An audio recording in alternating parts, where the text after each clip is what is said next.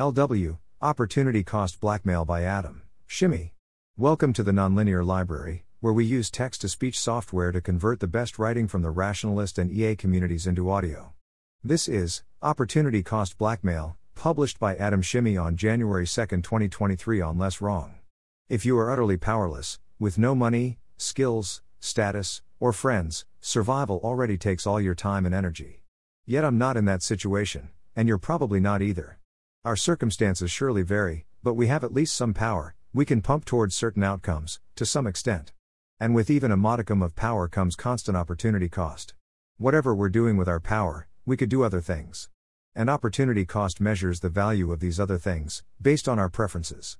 So if you have $10 to donate, giving it to a particular homeless person means that you won't be giving it to another one who stays in the next street, or to a NGO. Same if you're using your $10 to buy a cake, or invite a friend to, cheap, dinner. Now let's factor in two additional facts. We live in a dark world, where people die and suffer all the time, and the whole species and planet is at stake from multiple threats. The kind of world where we need to gather massive amounts of power in various forms to be able to solve these issues. Opportunity cost grows with power. Because you can pump more outcomes more reliably, there are many more good things you could bring about by using that power differently. You're throwing away many more potential goods when you make a decision.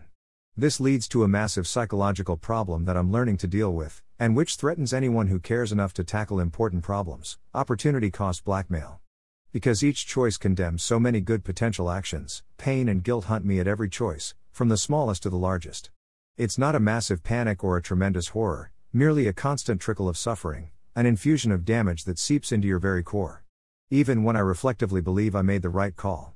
If it was merely pain, and nothing else got impacted, then, although sad, it wouldn't be that much of an issue, at least for me, based on my personal preferences.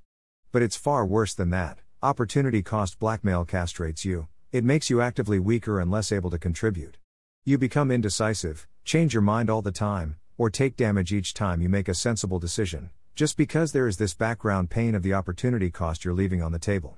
You slow down, burn out, lose time to your guilt, while the problems become more pressing by the minute.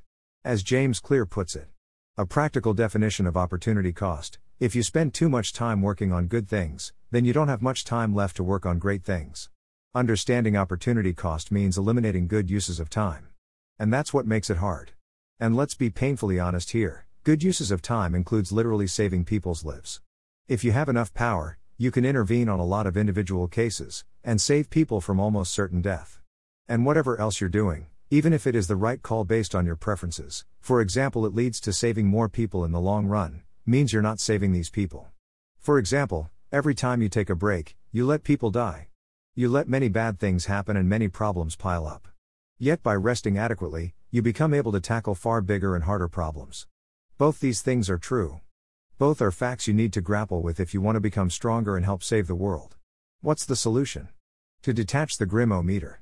To still see the dark world, and know the cost so you can make the best decision you can, yet not suffer for all the things you did not do in order to do what you thought was the best.